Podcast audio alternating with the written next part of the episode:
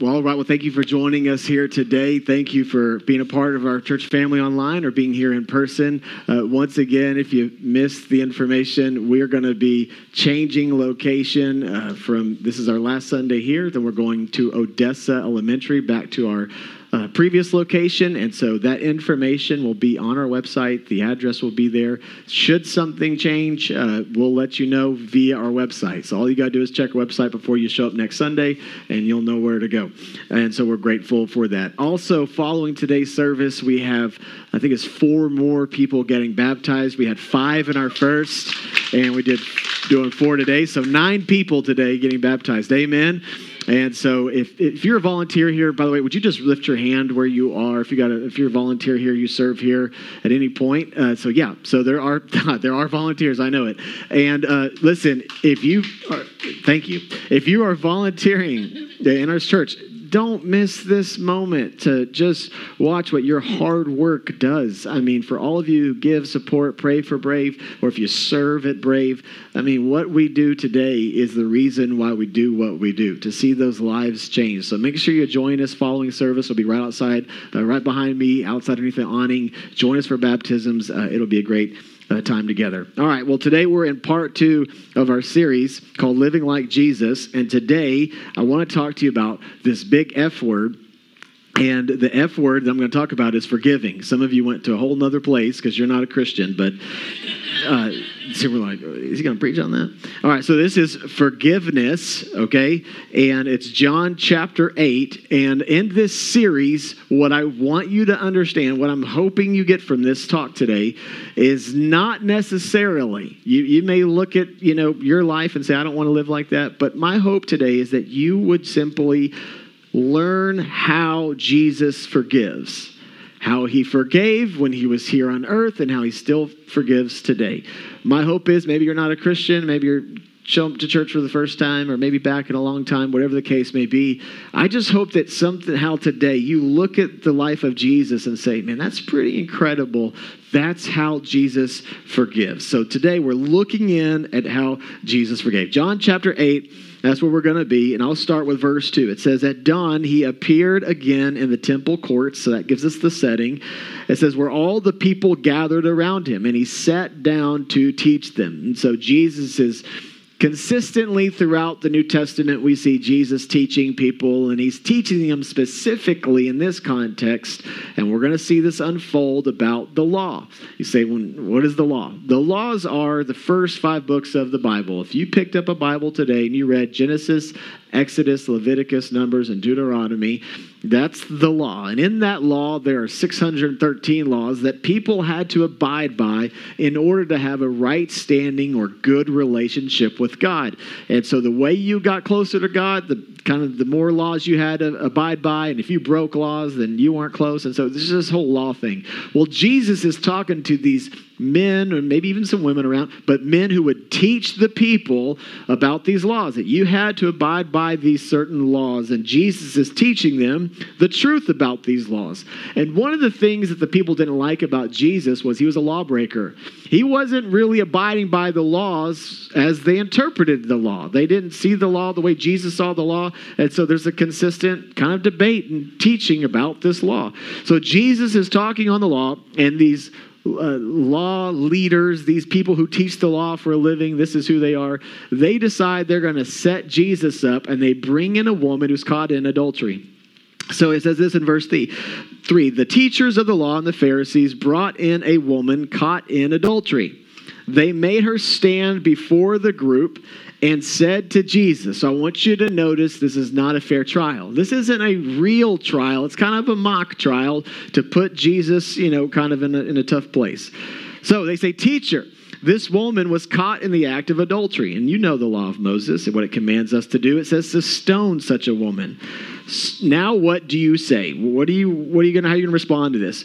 And then John tells us that they were using this question as a trap in order to have a basis for accusing him. So, a couple things you need to know. Number one, the Pharisees are in constant opposition to Jesus, they're constantly against him, trying to trap him.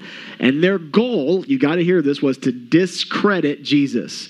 They're doing whatever they can to stop the movement of Jesus because Jesus is influencing their culture and he's not helping their power nor their authority. Jesus is teaching about love. He's teaching about grace. He's teaching about servanthood. He's teaching about how women should have rights. He's teaching on how men and women are created equal, how, how there's love for all, and how we shouldn't treat certain people certain ways. And it's getting in the way of their mission. And so they don't like it. So they're trying to discredit him in front of all of the people that are gathering, listening to him teach. So they bring this woman before Jesus and they ask him to weigh on the matters according to the Jewish law.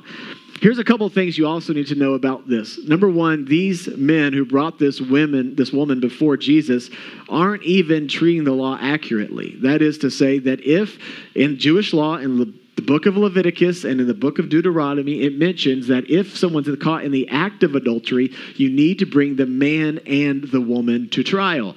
Well, in this case, we don't see the man. It's like they're letting the man off completely go free, but the woman is the one being brought before the attention because there's no man in this story. And so Jesus is aware that they're trying to set him up with something because this isn't even even a fair trial in that context. They're not even using the law correctly. So, second thing you need to know uh, the Jewish law carefully stipulated evidence was needed. They're not bringing evidence to the table. They're simply saying, Hey, Jesus, this woman caught adultery. There's no photographs, there's no video of this, there's no testimony, there's no witnesses to this. And so they're just trying to simply create some way that Jesus would fall into this trap in hoping that he would answer and respond to them in two ways. And here's the first one. Number one, if he said that the woman was guilty, if he says, stone her to death, here's what they were going to do. They would hand Jesus over to the Roman government and say, This man is sending a woman to death. Because based on Roman law, this is not necess- this isn't the law.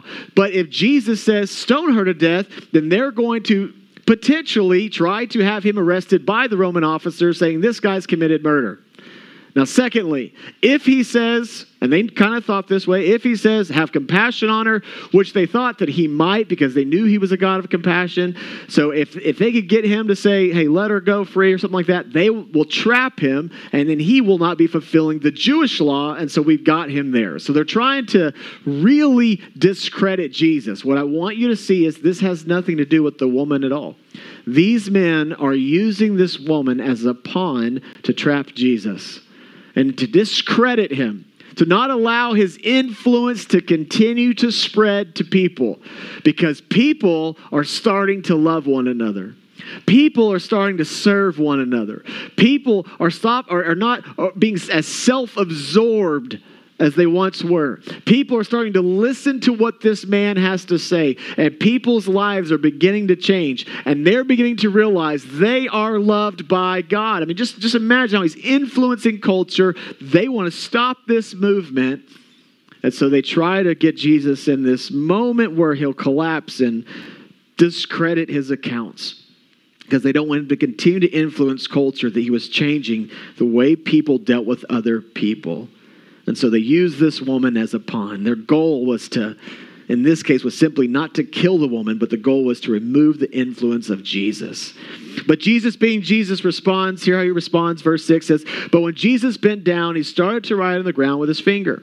And when they kept on questioning him, he straightened up and he said, Hey, let any one of you who is without sin be the first to throw a stone at her.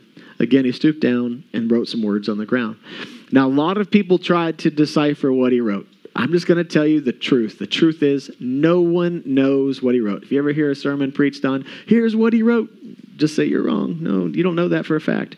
So some people think that he wrote the names of somebody. Maybe he wrote their sins down. There's speculation, and some of that could be true. Actually, it's possible that he was actually writing whether or not she was guilty or not, because that's often how judges would uh, decide on a case. That they take their finger, they'd write down their their you know their decision or the verdict in dirt. And so maybe he's just writing down the verdict. We don't know what he wrote. That that's the bottom line because I think it's not important. I think it's intentional. It's not as, as critical as to the statement that Jesus said. It's a powerful statement. Let any one of you who is without sin be the first to throw a stone. Here's what Jesus is doing in this moment, and it's really fascinating. I mean, this is maybe one of the first times, if not the first time, some of these people would have heard such an audacity, like the, like I can't believe he just said that. Here's what Jesus is introducing to the crowd and to his audience. He's introducing something called universal, if you would just imagine this, this universal guilt. He's introducing this idea that all of you are guilty. There's a universal guilt. In other words, none of you is perfect. No one is righteous. Now, some of these religious leaders would have worked their whole life making these 613 laws become without them. They would show up to church every Sunday. They didn't say any cuss words. They watched, you know, G movies. Like, you know, they didn't even drink soda. They were so good. They, they you know, ate healthy. They never overate. They never told a lie. I mean, these people are like as prim and proper. They've worked their whole life just imagine working so hard to try to please God by your behavior, and Jesus shows up and says, Hey, you are guilty too. You're guilty, just as she is guilty. And, and for some of them, they thought, I would never commit adultery. How terrible of you to compare me to her. Like, that's not even close.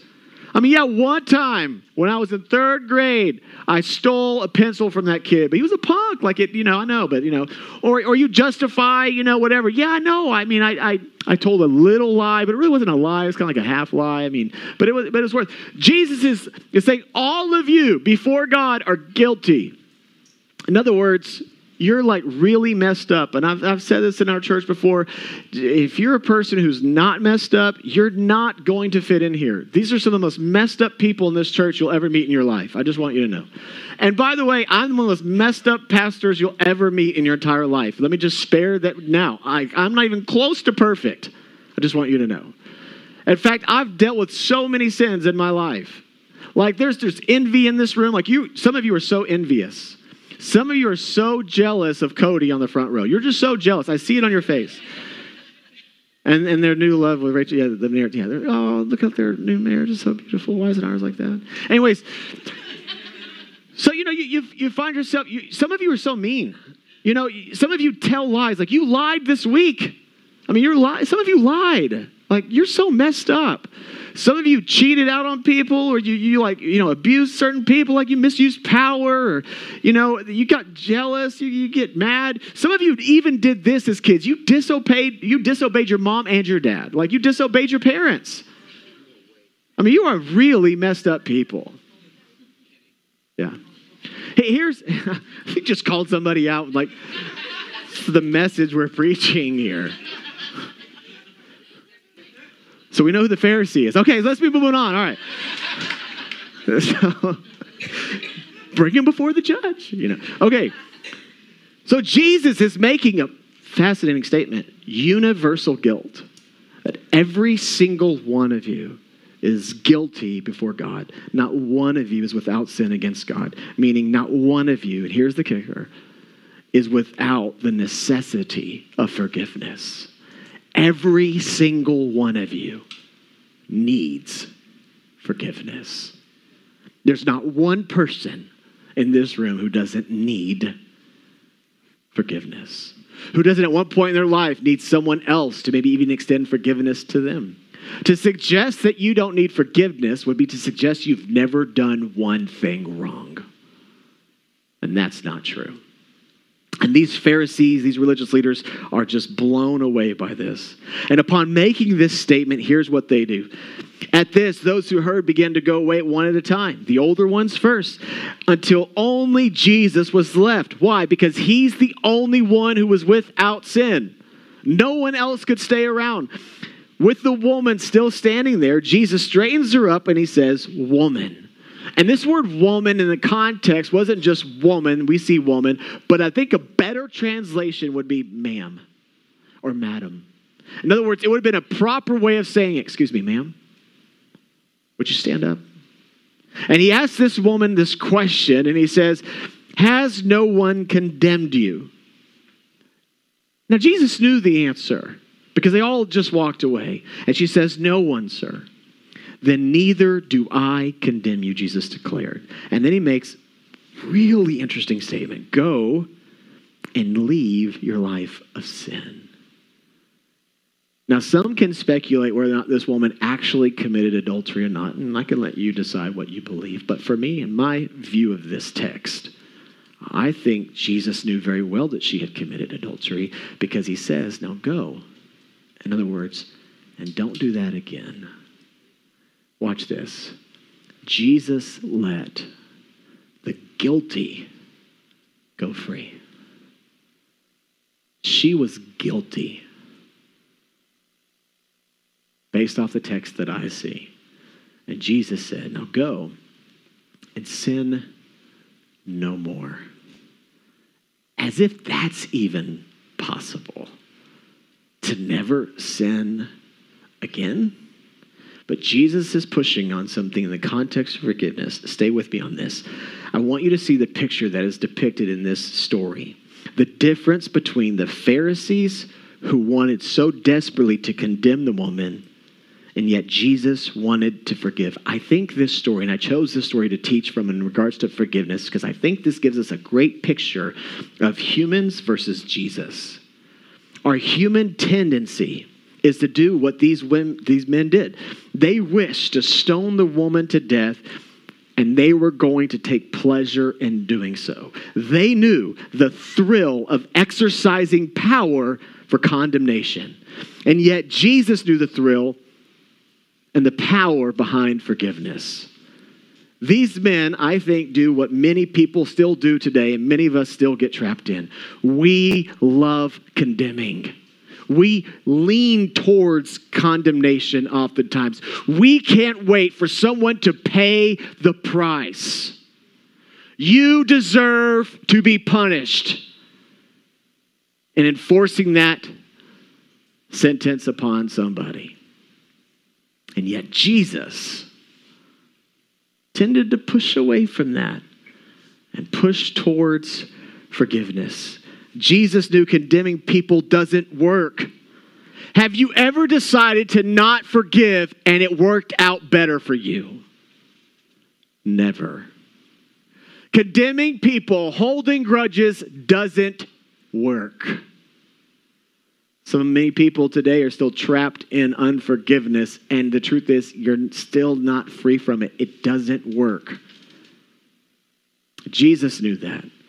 And so, what Jesus is trying to influence this culture, he's trying to teach this group of followers, his people around them, those who followed him and those who didn't. Hey, y'all should pay attention to this. If you create an atmosphere of love, if you create an atmosphere of forgiveness, it actually will draw out the best in people. You'll be amazed what will happen to your society and your culture if a spirit of forgiveness takes over. And Jesus is trying to inflict change in the world that he's living in.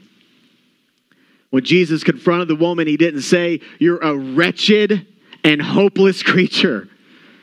His method was not to blast men and women about something they already knew, and that is, you're messed up. Why beat you when you're already on the ground?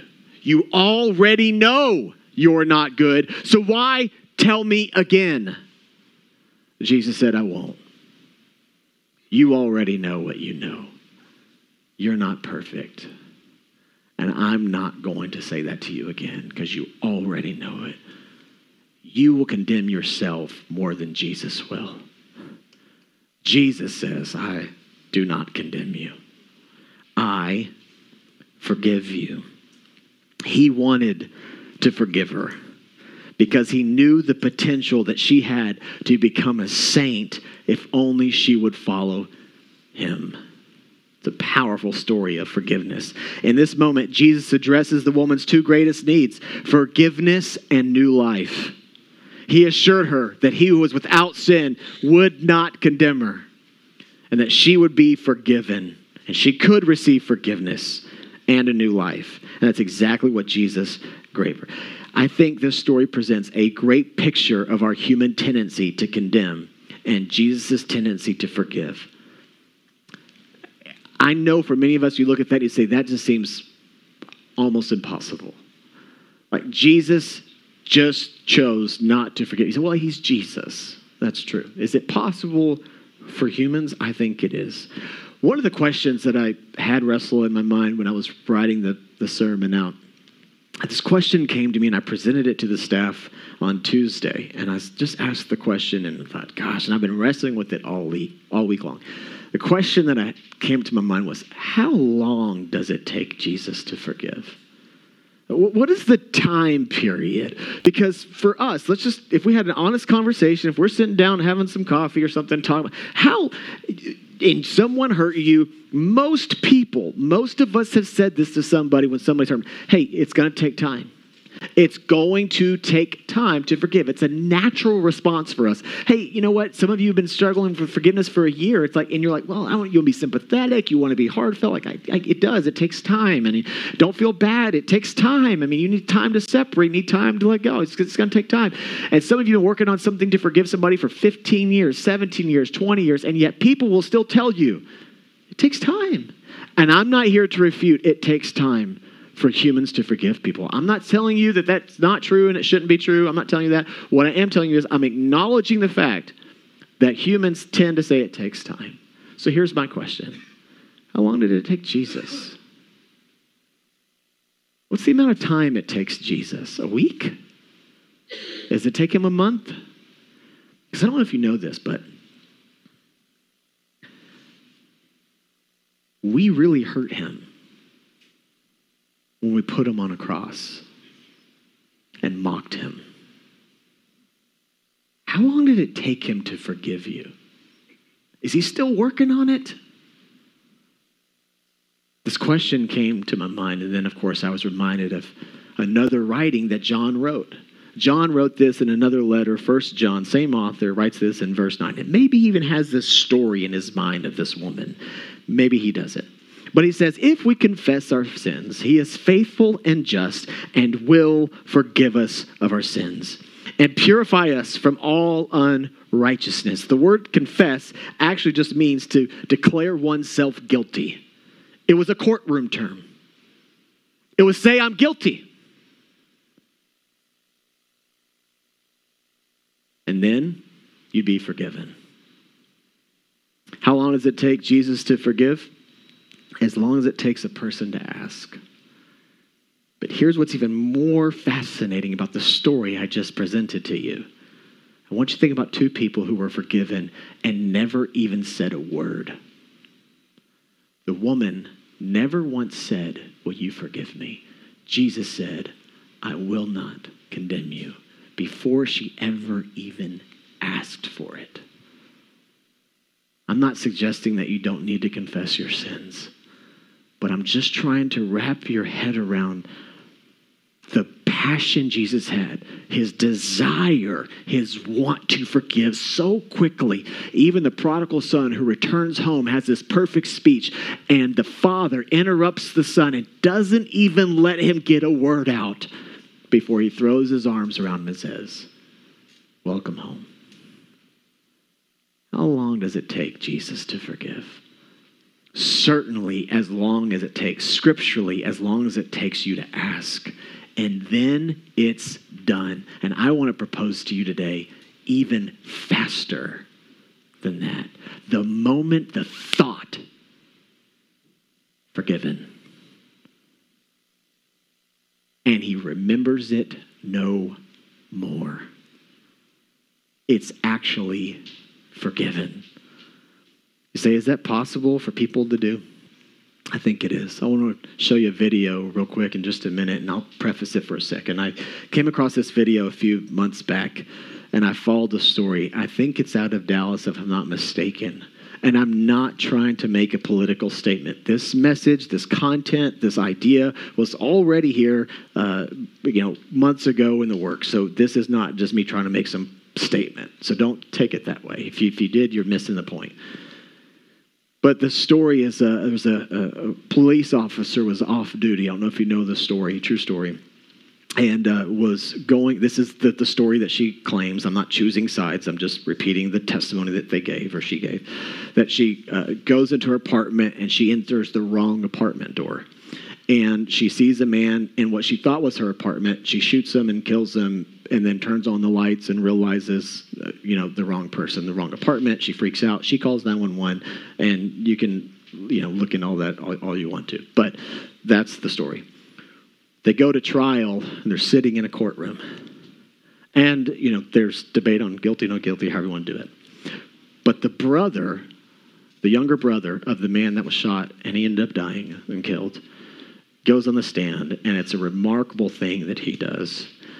And I want you to think about this. Is it possible for you and I to forgive like Jesus? I think it is. So watch this. I can speak for myself. I I forgive you. And I know if you go to God and ask him, he will forgive you.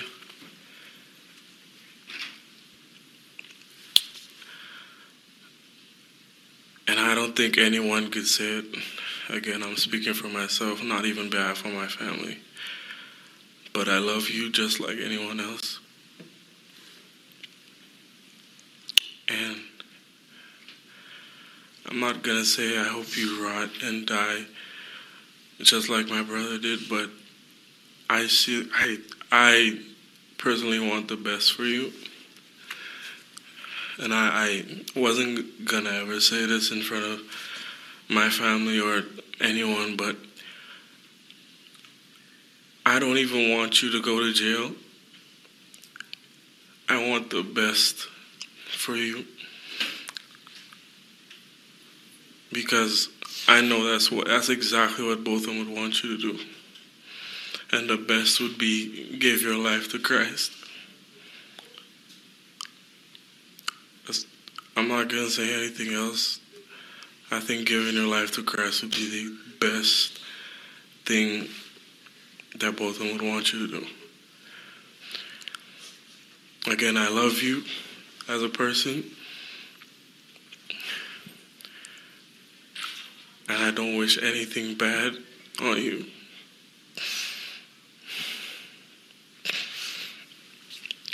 I don't know if is possible, but can, can I give her a hug, please? Please? Yes.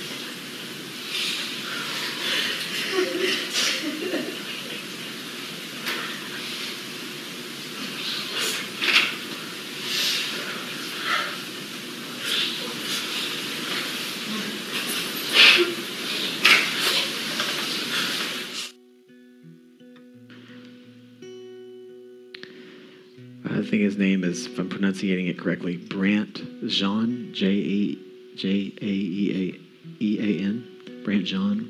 Uh, What's remarkable here is um, he's 18 years old. Talking about setting an example. 18. Brother shot and killed by an off duty police officer. Did you hear the statement? I love you. And then he said it again. I love you as a person. I wish nothing bad for you. And just to think about where our society would be if we all lived more like Brandt. So I dug a little deeper in this and watched some interviews. One of the things that's fascinating about this young man is he's refused to do any speaking engagements. He wants no money for it. In fact, they asked him, What did she tell you? And he said, I will not tell you.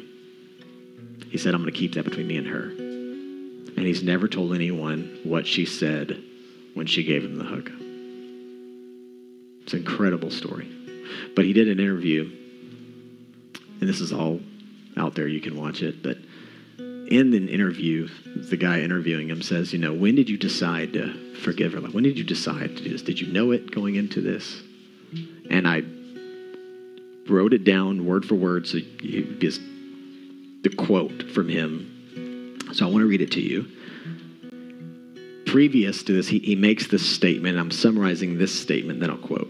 The summary is, though, he said that before, you know, he saw her, he had told his friends that he was going to kill her, and that he couldn't wait for the opportunity to kill her, and how filled with rage, human tendency, lean towards condemnation. It was his human tendency to do that. And he thought about it. He talked about it with his friends about he wanted to kill her. So that guy said, Well, when did you decide to forgive her. And here's what he said The moment he heard her apologize, everything changed. I just had, quote, to hear it once. And that is when my heart opened up. I just had to hear it once. 18 year old young man can I tell you the truth? Brandt Jean is not Jesus, but he's like Jesus. It is possible. I don't know what unforgiveness you've carried for many years in your life, but I can tell you with Jesus, it is possible to live like him. The moment he heard it, how long did it take? for Brandt to forgive this woman for shooting his brother, accidentally or intentionally, whatever you may decide to say, but I don't think Brandt cared. Accidental or intentional, because his statement was not, once I knew it was an accident. His statement was, the moment she asked me to forgive her the moment she said, I'm sorry. Powerful. Jesus followers forgive like Jesus. There's no doubt in my mind that Brandt is a follower of Jesus, not by his words or his status on social media, but by the way he simply forgave a woman who caused pain. What would our world look like if this is how we lived our life? This YouTube video, and I'm going to say it this way, and I'm not making a political statement, but I just want you to think about the world we live in and how Jesus was trying to influence a culture that leaned towards condemnation while Jesus tried to step in with an agenda to teach the world a different way of life. This YouTube video has only 660,000 views. If you go do some other searches of condemnations and inflictions and pain, and I won't state what cases out there, 22 million views. You tell me which one our world's more obsessed with condemnation or forgiveness. We've got to change the culture, followers of Jesus. We've got to let people know the power of forgiveness. She ended up being uh, guilty, served 10 years in prison. That was just last year, got started. So much in me, and I get it. I'm not making a political statement. I'm not the jury, I'm not all that. Like, just wonder what would our world look like if we lived more like Brandt? A little more like Jesus. It gives us hope. If I could tell Brandt something today, I'd say thank you for giving us hope that it's possible to live like Jesus. Would you pray with me? Jesus, we need your help. Thank you for using Brandt to impact us here in this room.